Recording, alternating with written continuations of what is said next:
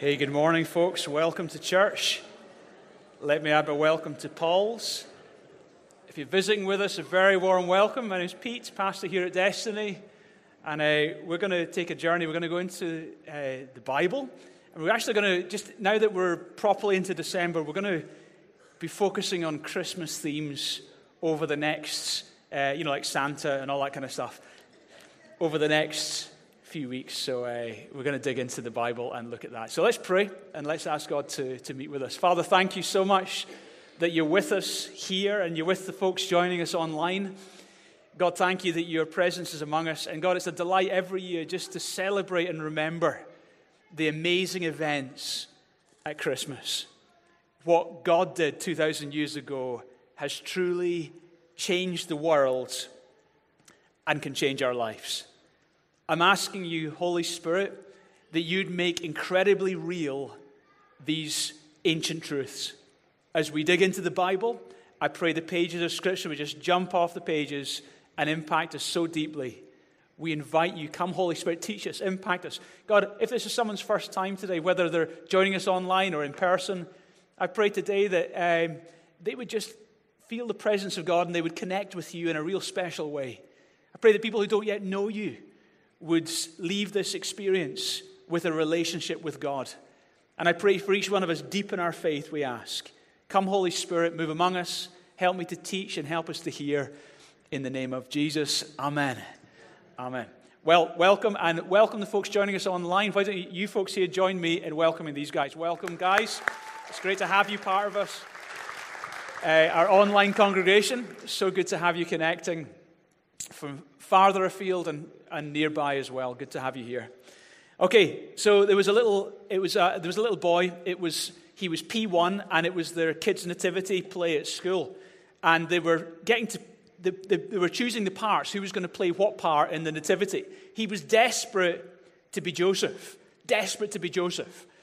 But another kid got chosen for Joseph, and he was really annoyed that another kid got chosen for Joseph, and he instead was given the place of, You're the innkeeper and he wasn't very happy. But anyway, he was the innkeeper. And the day of the performance arrived, and all the grannies and grandpas were there, and the mums and dads were there, and they were watching the kids in this kids' nativity performance.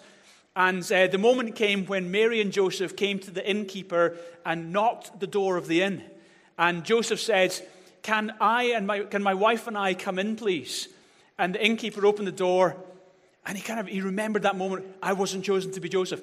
And he said this he kind of went off piste. He said, She can come in, but you can't, because I should have been Joseph. And he let her in and closed the door after her. Kind of went a little bit off track there.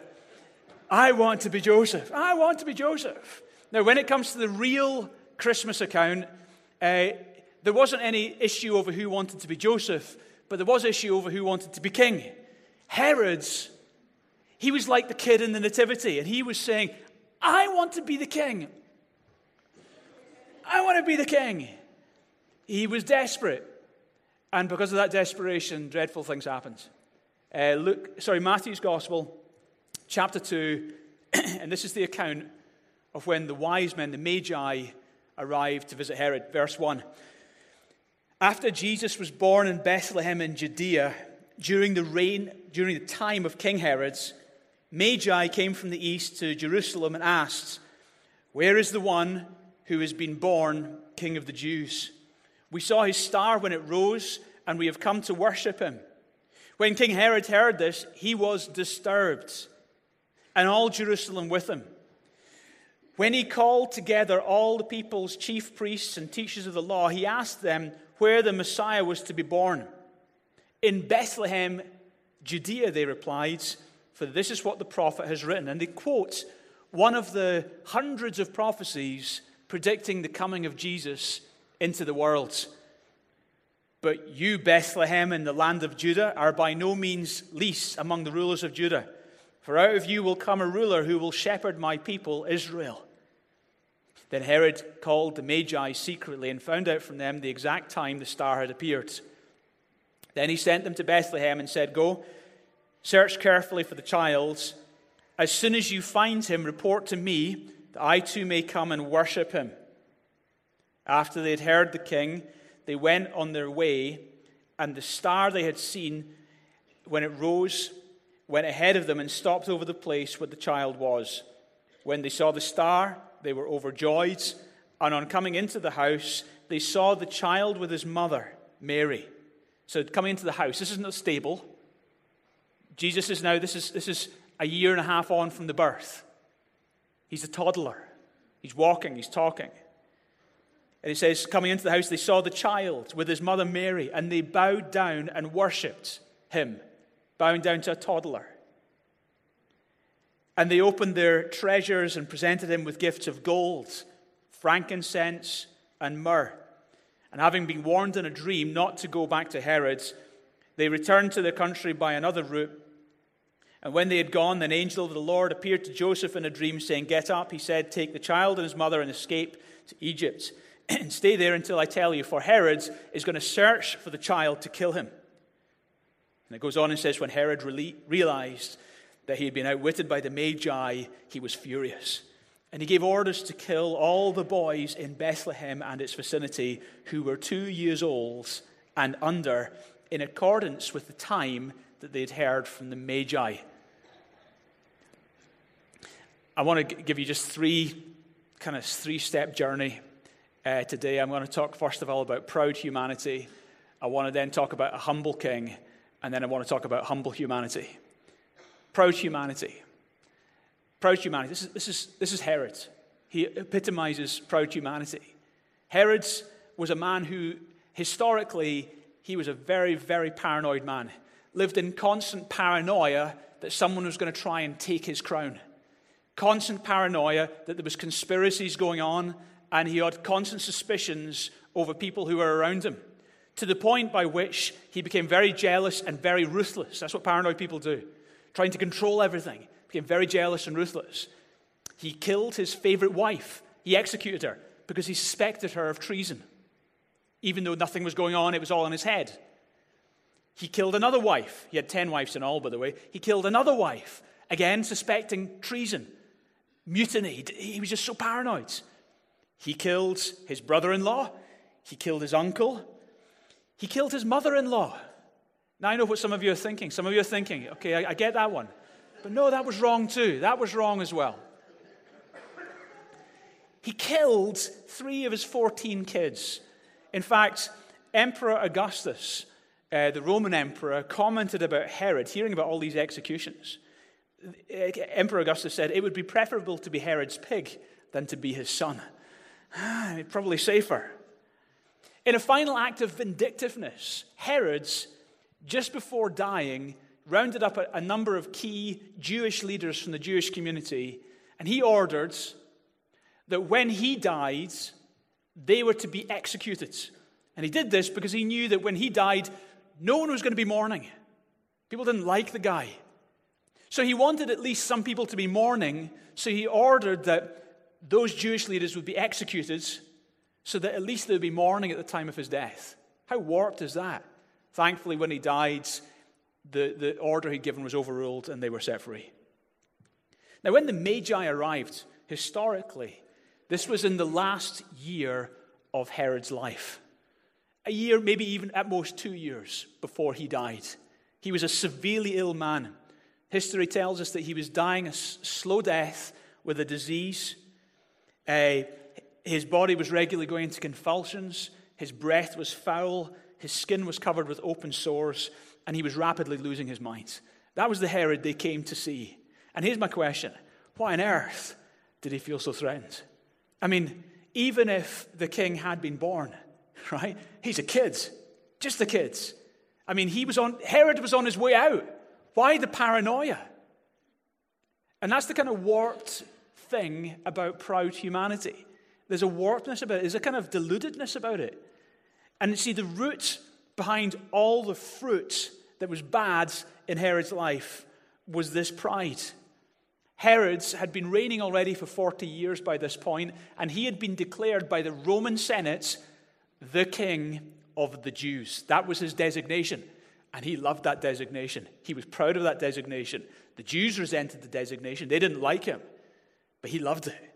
He loved this title, King of the Jews, this title that was given to them by the Roman Senate.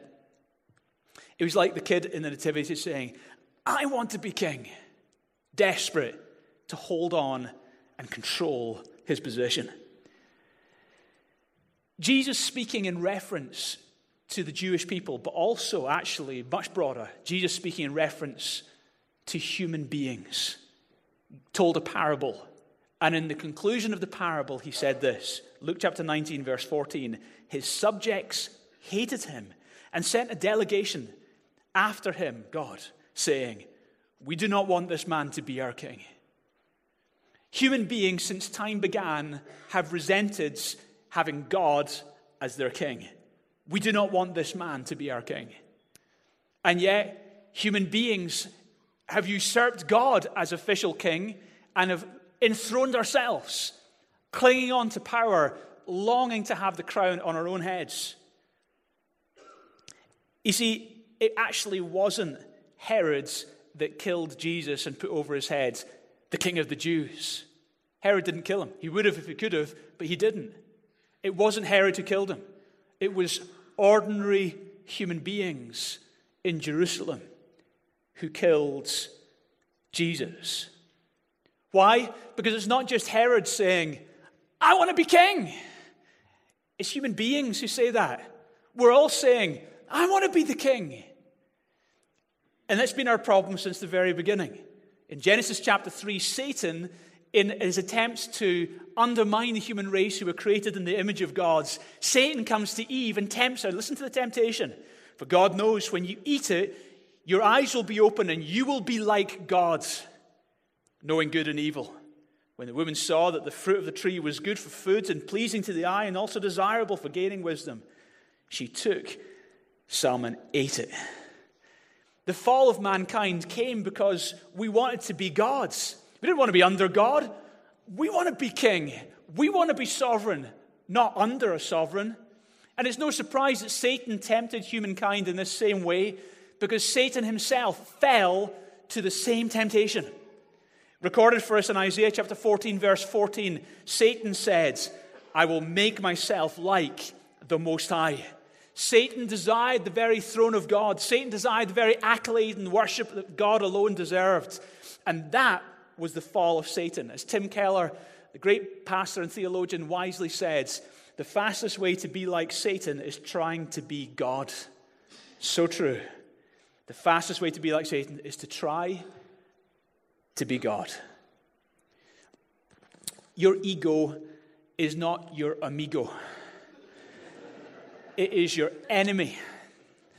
This pride in humanity, yes, it's inherent in a, in a hugely magnified way, but I'm telling you, it's exactly the same in us. I want to be the king. What's the fruit of us holding on to our own sovereignty, not submitting to the sovereignty of God? What's the fruit of us clinging on to this position and wanting to be our own rulers? Well, first of all, it leads to insecurity, just like Herod's paranoia, insecurity. If you're trying to be God, you become a control freak. You try and control everything around you. You start to become paranoid, start to control things, start to become fearful. Ends up in tons of broken relationships. Pride, that root also, also causes the fruit of darkness, serious darkness, demonic darkness.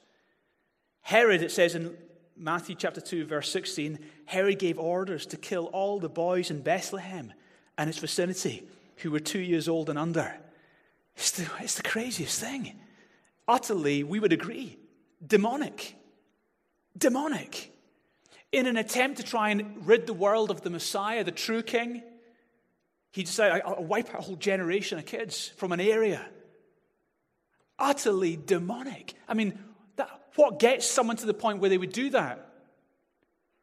Well, here's the key James chapter 3, verse 16. Listen to this. This is the door that someone opens to allow that kind of darkness into their soul. For where jealousy and selfish ambition exist, there is disorder and every evil thing. Whoa. I mean, you think the verse, the first part of the verse should say something like, where there's thefts and attacks and murders, there is disorder and every evil thing. It doesn't say that. It goes right below the surface and gives you the root behind all the bad fruit in humanity behind every Holocaust, behind, behind every ruined family, behind every situation that's turned crazily and gone dark, where there is jealousy and selfish ambition. I want to be king.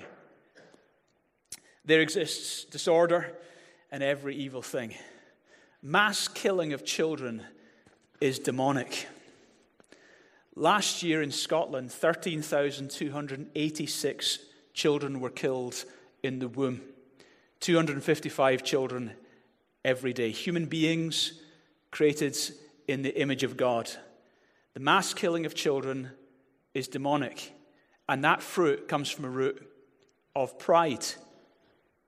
It's the, you see, according to the, the Guttmacher Institute, 76% of all abortions happen because it interferes with life. It jeopardizes your nice royal palace, gets in the way of your sovereign rule. So I will decide that they cannot live. Like a monarch, you make that decision. But that was never a decision God enabled any human being to have over another human being. But whether it's abortion, or whether it's addiction, or lust, or darkness in your soul, that it's the root behind all those roots is the same fall of Satan himself pride in the human soul, damaging and dangerous. Repent of pride, but there is incredible hope. Listen to this Proverbs chapter 18, verse 12. I want you to read this verse with me. This is the hope. Read it with me. One, two, three. Before disaster, the heart of a man is haughty and filled with self importance, but humility comes before honor. The good news is that we can repent for prides and turn to God in humility. That's good news. And then with that humility will come honor. Let me tell you the tale of two kings. Once upon a time, there was a king who lived in luxury. This king had all the comforts and conveniences that even king, every other king would envy. His palace didn't get too hot or too cold like many other palaces. The temperature was always kept at the exact level the king wanted. His palace had a system of pipes that gave cool drinking water and hot bath water anytime he wanted. A system of lamps made the palace bright at midnight as it was at noon. A system, of rapidly, a system for rapidly sending and receiving messages kept him in touch with people and events, and a system of smooth roads and speedy chariots made it possible for him to travel widely. The king was healthy and wealthy and secure. He had doctors and nurses who knew how to deal with a great he knew how to deal with a great deal of problems the human body faced and was able, were able to cure various diseases. The king had every pleasure he could want and imagine. For foods, he could eat any kind of meat or fresh fruit from all over the world. Nothing to mention a splendid selection of delicacies and desserts. For entertainment, all he had to do was twitch his fingers, and the funniest jester in the land would enter his room and start performing. With another twitch of his fingers, he could dismiss the jester and bring in a group of performers who would offer him a show filled with excitement and violence and blood. And still, with another twitch of his fingers, he would parade in front of him the best looking people in the kingdom, and they would strip naked and perform for him to watch. Being ruler, the king bowed to no authority but himself. He could say whatever he wanted and do whatever he pleased. His philosophy was if I say something, then it's true for me. If I do something, then it's right for me. I am my own person. Would you like to be this king? Once upon a time is actually right now. The average person today has many things that only kings of the past dreamt of, and no king really enjoyed. Our plumbing and electrical lighting systems surpass any of the ancient kings. Our phones and computers surpass the most elaborate system of carrying messages. Our cars are the fastest chariots, and our doctors, hospitals, and medicines enable us to live far past the expected age of any of the, or most of the ancient kings in the past. Our stores and supermarkets and refrigerators and freezers offer the best selection of foods and drinks, surpassing any kitchen of any ancient monarch. For entertainment, we twitch our fingers on our tablets or on our TVs, and we have instant access to the funniest jesters, gladiators, and sexual performers beyond what any ancient king could have imagined. But once upon a time, there was another king. He was all powerful. There was literally nothing he couldn't do. He was also so rich, there was literally nothing he didn't own. He was so comfortable, there's literally no happiness he didn't enjoy. But this king did something very strange. He left his power, his riches, and his comforts behind because he loved his subjects so much. He went and shared their darkness, their poverty. He befriended lepers and despised outcasts and sinners. Eventually, he got on the wrong side of some local power brokers. When he told them who he really was, that he was their king, they wouldn't believe him. Instead, they tortured him and killed him. The king could have stopped them and rescued himself at any point, but he didn't, He chose instead to die. Although this king was willing to die, he wasn't willing to stay dead. He came to life again and went to some poor friends and told them to spread the word about him, and then he returned to his palace to reign. This king's name is Jesus. Let's hear it for Jesus.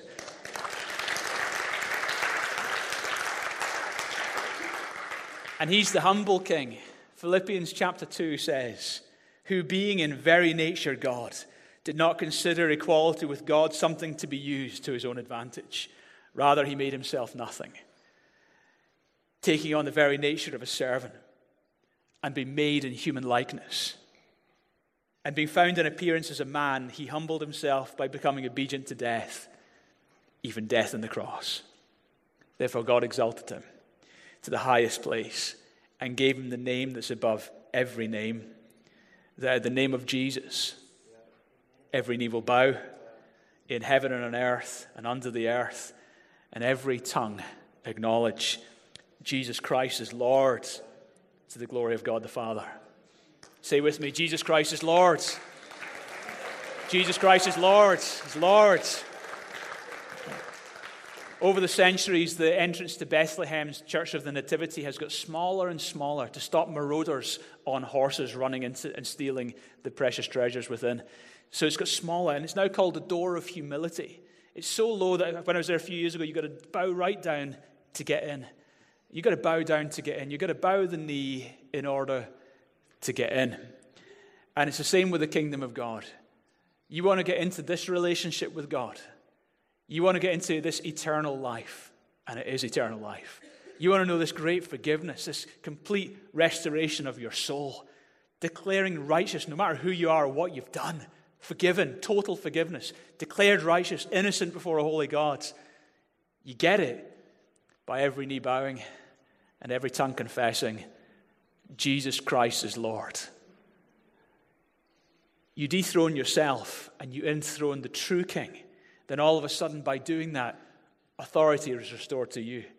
Light comes in your darkness, freedom comes in your soul. And that brings me to my last point humble humanity. You see, Herod's is like a little toddler wanting to have a part in a play was saying, I want to be the king. But the Magi were very different. They said in Matthew 2, verse 2, Where is he who has been born king? We have come to worship him. So uh, help me finish the line. Ready? We three kings of Orient are. Now, none of that is true. First of all, they weren't kings, okay? They were magi, they were magistrates, they were astronomers from the Persian Empire. Secondly, they weren't from the Orient. These dudes had never been in China in their lives. All right? They were Persians. Okay? Number three, uh, there weren't three of them. Okay? We don't know how many were, there were of them. There were three gifts gold, frankincense, and myrrh, but we don't know there were three people. I mean, why would there only be three of them? These people would typically travel in convoys. There may have been several dozen of them. However, by the way, so you can bin all your Christmas cards now. They're all promoting false doctrine and heresy. You can bin them all. However, let me give you this they were wise. They were wise. And they were humble. And wisdom and humility are hugely, inseparably linked. Uh, what was the fruit of their humility? Well, humility brings security. Just like pride brings paranoia and fear, humility brings security. Because what they, they traveled 500 to 1,000 miles from the Persian territory through bandit ridden territory, through desert lands on horse or by camel. Would have taken them at least three months one way. And they traveled, you know, at a time when it wasn't safe to travel, and they carried incredibly expensive treasures on that journey. And I mean, where'd you get the, the gumption to do something like that? Where'd you get the confidence to kind of take that step? And the answer is they had faith and they were secure because this was from God's. Safest place you can be in planet Earth is in the will of God's. Being right in the bullseye of God's will, whether you are in Afghanistan or in Morningside, is the safest place you can be on planet Earth. And so they walked in security because they walked in humility, humbling themselves to the will and purpose of God in their lives. You want to walk secure? Walk with humility under this king. Uh, secondly, humility leads to sensitivity. Notice they were incredibly sensitive to things others weren't. Millions of people would have seen the star, but they perceived what was going on with that star. They knew that star, that astronomical thing, whatever that was, and there's lots of speculation about what that might have been. But they, they, they knew that that represented the birth of the ultimate king on planet Earth. Millions of, would have seen the star, but they perceived what it was about, and they were willing to take the step of faith. And that's what humility does it leads to sensitivity. They were earnestly seeking, and because of that, earnest seekers are the kind of folks who find. And they also had gifts. And their gifts that they gave, the gold, frankincense, and myrrh, as we'll see in a minute, they represented aspects of the one that they were bowing before. They, they, this wasn't just a man. This wasn't just a child. They knew there was, they knew they perceived something about Jesus that many people, it took them years to perceive about Jesus. They got it on day one. Their gifts show that they got it on day one. Why? Because humility leads to sensitivity. They heard in their hearts, they knew certain things. And that's what humility does. And also, humility resulted in them having dreams. God starts speaking to them in dreams. You start hearing God when you walk with a humility before God. And then finally, humility led to worship. It says in Matthew chapter 2, verse 11 On coming to the house, they saw the child with his mother Mary, and they bowed down and worshipped him. These magistrates, these people who would have carried governmental responsibility in the Persian Empire, were now bowing, grown men, before a toddler, giving ultimate honor and worshiping him not just as a king, but as God himself. Grown men before a child. Humility leads to worship. And they gave gifts. They opened their treasures and presented them with gifts of gold, frankincense, and myrrh. Gold represents the human, sorry, the divinity and the royalty of Jesus Christ. It's a kingly gift. It represented the fact that they knew you are the king. I mean, they declared that before Herod. Where's the one who's been born king? So they offered him worship as king. So I want to encourage you humble yourself before this sovereign king. You might not always understand what this sovereign king is doing, but always worship him. Humble yourself before the sovereign king and declare him your God and your king. And then the, the second gift, okay, well, in that same nativity that um, I talked about at the beginning, there was another point where the wise men came in in this kid's nativity, and the first one came up with his gold and says, Here's some gold. And he walked off. And then the second one came on with, And here's some myrrh. And then the third one walked in with his gift, and he froze, forgot his lines. And all the parents in the audience were saying, willing him on. Eventually, he blurted out, oh, oh, yeah, Frank sent this. And he put the gift down. Frank sent this. It wasn't Frank sent this, it was frankincense. The second gift was frankincense. And that's, a, that's an important gift because it represented the priestly role of Jesus. That we don't need human priests to intercede in our behalf. And I don't mean that to be offensive to any Catholic friends among us. Many of you have come from a Catholic background. But that's not in the Bible. What is in the Bible is Hebrews chapter 4, verse 15. We do not have a high priest who is unable to sympathize with our uh, and understand our weakness. and our temptations. Jesus can totally understand us, knowing exactly how it feels to be human in every respect, as we are, yet without committing sin. Let me introduce you to the God who knows you and understands you better than anyone else knows you and understands you. A God who, whose way of reaching you wasn't in your face, but rather in your shoes. Comes alongside you, walks where you walk, understands your humanity at every level, understands what it is to be a refugee, homeless, on his run for his life, understands bereavement as he, growing up, suffered the loss of his own father, Joseph, and the financial pressures that ensue, understood tiredness and hunger, and faced every temptation you and I face, yet was without sin. Was rejected in his hometown, experienced rejection from the crowd who, who cheered for him to be crucified, and understands total loneliness and abandonment of friends. Our God understands humanity at every level. I love that.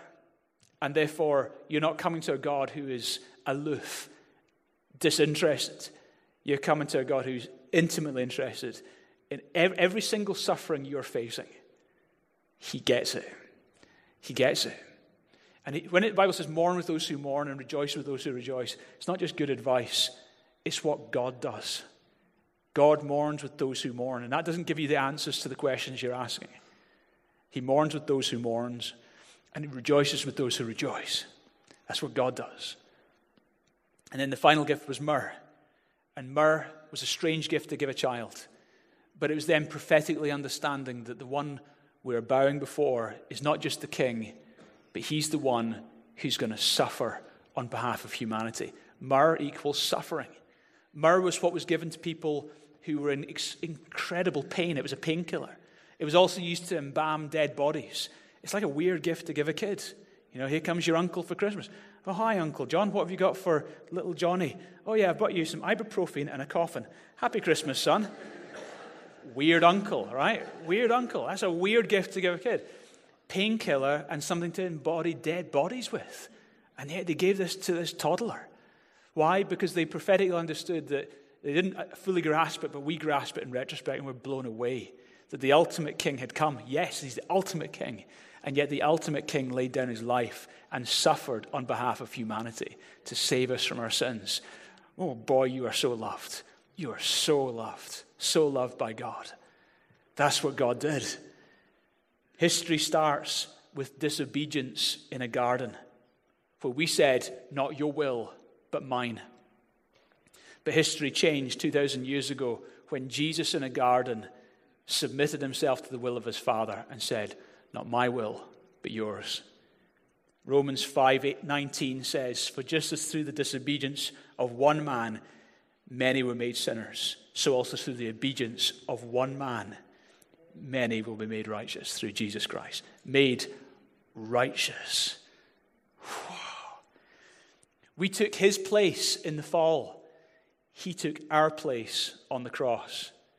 We put ourselves where God alone deserved to be, and God put himself where we alone deserve to be. The essence of sin is us substituting ourselves for God. The essence of salvation is God substituting himself for us. Isn't God so good? So, Herod, he was the kid who said, I want to be king. And that pride and that arrogance just reeks all through the human race. There's a little Herod inside every single one of us that you got to kill. You got to put that little Herod inside your soul to death. That arrogance, that pride. And if you can kill that Herod, then you can become great, successful people. Because when success doesn't go to your head, then more success is on its way. Because it doesn't go to your head, so God can trust you with more. You think you've seen success? Wow. God's got more for you. Don't get full of yourself. Walk humble before this great king and let him continue to promote you.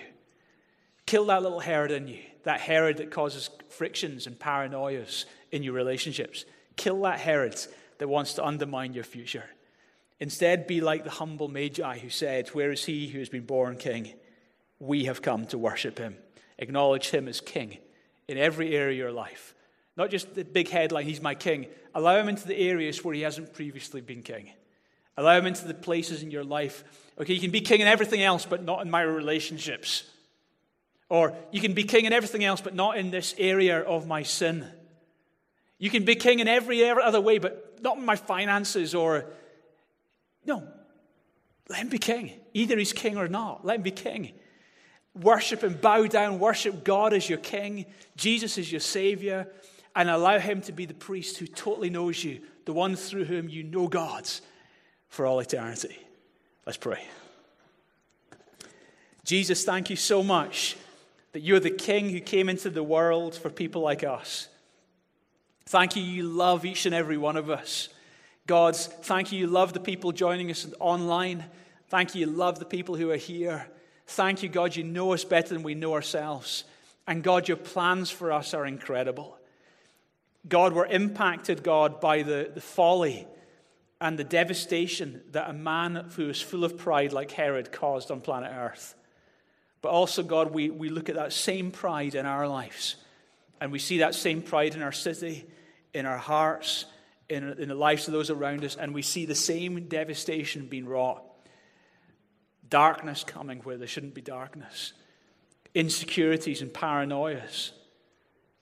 And God, we want to be people who walk in the light. We want to be people who walk free. We want to be those, God, who live knowing a security that comes from humbling ourselves under God. So, God, we humble ourselves before you today. We humble ourselves under your mighty hand. We want to be like the wise men. In our hearts, we bow before you just now. We worship you, Jesus Christ, no longer a toddler, but seated on the cross, seated on the throne, having died on the cross, risen from the dead, seated on the throne of the universe. Jesus Christ is Lord. We worship you, we acknowledge you today. Why don't, open, why don't you open your hands before God just now? Just for those watching online, just open your hands before God. Those seated here, just every single one, just open your hands before God. Let this, your hands, your open hands, it's like an, a physical expression of an open heart. Open your hands before Him. And just in your heart, declare Him as Lord. Invite Him to be Lord of every area of your life. See, where this King reigns, everything He reigns over comes to life. You want life in every area of your life? Invite him into those relationships. Invite him into those struggles. Invite him into that area of darkness. When you open your hands, let go of your pride. Let go of your aggravations. Just release them to God. Humble yourself. Acknowledge Jesus as your King, as your God, as the one through who knows you and who's for you and the one who suffered in your place. Just give your life to him afresh. While people are doing that, I want to give you a particular opportunity today. If, if, you, if you don't yet have a relationship with God, I'm so thrilled that you're joining us today. And this moment's for you. If you want to know God, you want to come into this eternal relationship with God. That's why Jesus came. He came so you could have this.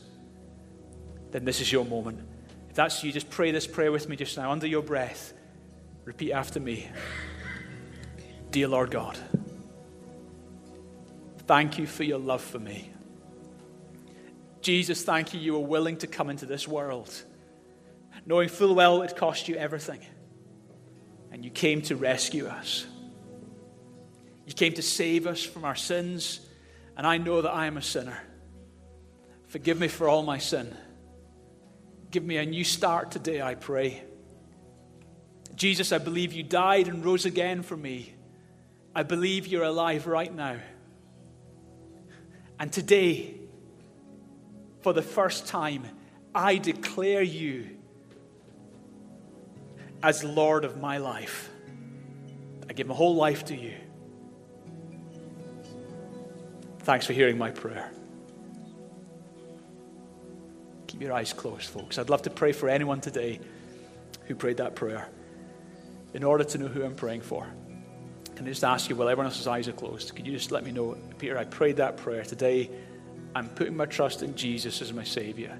Then could you just simply, just quickly raise your hand and say, That's me today? I'll wait. Is there anyone like that today? Just quickly raise your hand. It's the biggest and most important decision anyone can make. Thank you. Is there anyone else?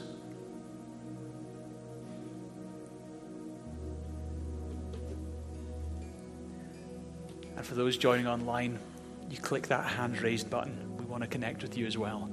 Father, I pray for this precious person today and for anyone online and anyone else who's prayed. I thank you, you've heard their prayer. Thank you as they've trusted in Jesus. Thank you, you've saved their soul. Let them know joy. Let them know that total acceptance and the new star, sins wiped clean, a whole new star with God forever. In Jesus' name. Amen. Amen.